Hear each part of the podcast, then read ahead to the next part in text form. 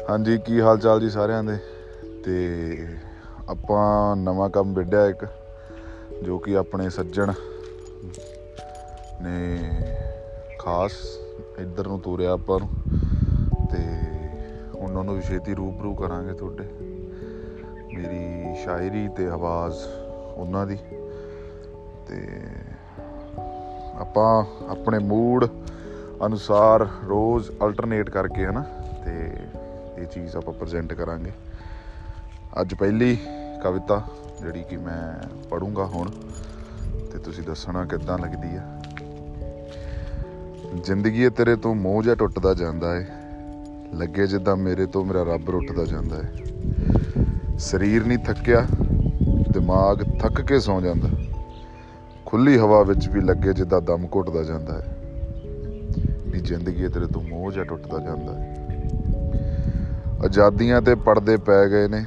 ਲੋਕ ਮੇਰੇ ਘਰ ਦੇ ਤਖਤੇ ਪੱਟ ਕੇ ਲੈ ਗਏ ਨੇ। ਹਵਾ ਦੇ ਹਲੋਰੇ ਨਾਲ ਦਰਵਾਜ਼ੇ ਮੌਤ ਖੜੀ ਦਿਖੇ।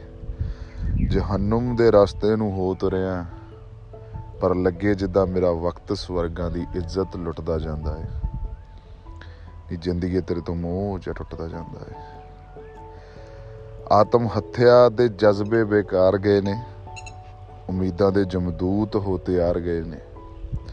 ਪਾ ਲਏ ਦੁਬਾਰੇ ਮਿਹਨਤ ਦੀ ਕਹੀ ਨੂੰ ਹੱਥ। ਮੈਂ ਪਾ ਲਏ ਦੁਬਾਰੇ ਮਿਹਨਤ ਦੀ ਕਹੀ ਨੂੰ ਹੱਥ। ਲੱਗੇ ਜਿੱਦਾਂ ਗਲੇ ਚੋਂ ਕਰਜ਼ੇ ਦਾ ਫਾਹਾ ਛੁੱਟਦਾ ਜਾਂਦਾ ਹੈ ਇਹ ਜ਼ਿੰਦਗੀ ਤੇ ਤੋਂ ਮੋਹ ਜਿਹਾ ਟੁੱਟਦਾ ਜਾਂਦਾ ਹੈ ਲੱਗੇ ਜਿੱਦਾਂ ਮੇਰੇ ਤੋਂ ਮੇਰਾ ਰੱਬ ਰੁੱਟਦਾ ਜਾਂਦਾ ਹੈ ਧੰਨਵਾਦ।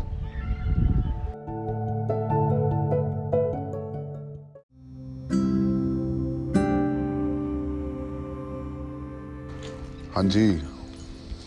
ਵਾਅਦੇ ਅਨੁਸਾਰ ਆਪਾਂ ਫਿਰ ਇੱਕ ਵਾਰੀ ਗੱਲ ਕਰਾਂਗੇ ਸ਼ਾਮ ਦੀ, ਪਰ ਵੇਲਾ ਸਵੇਰ ਦਾ ਪਰ ਮੈਨੂੰ ਲੱਗਦਾ ਸ਼ਾਇਦ ਸਮਝ ਆ ਜਾਊਗੀ ਤੁਹਾਨੂੰ।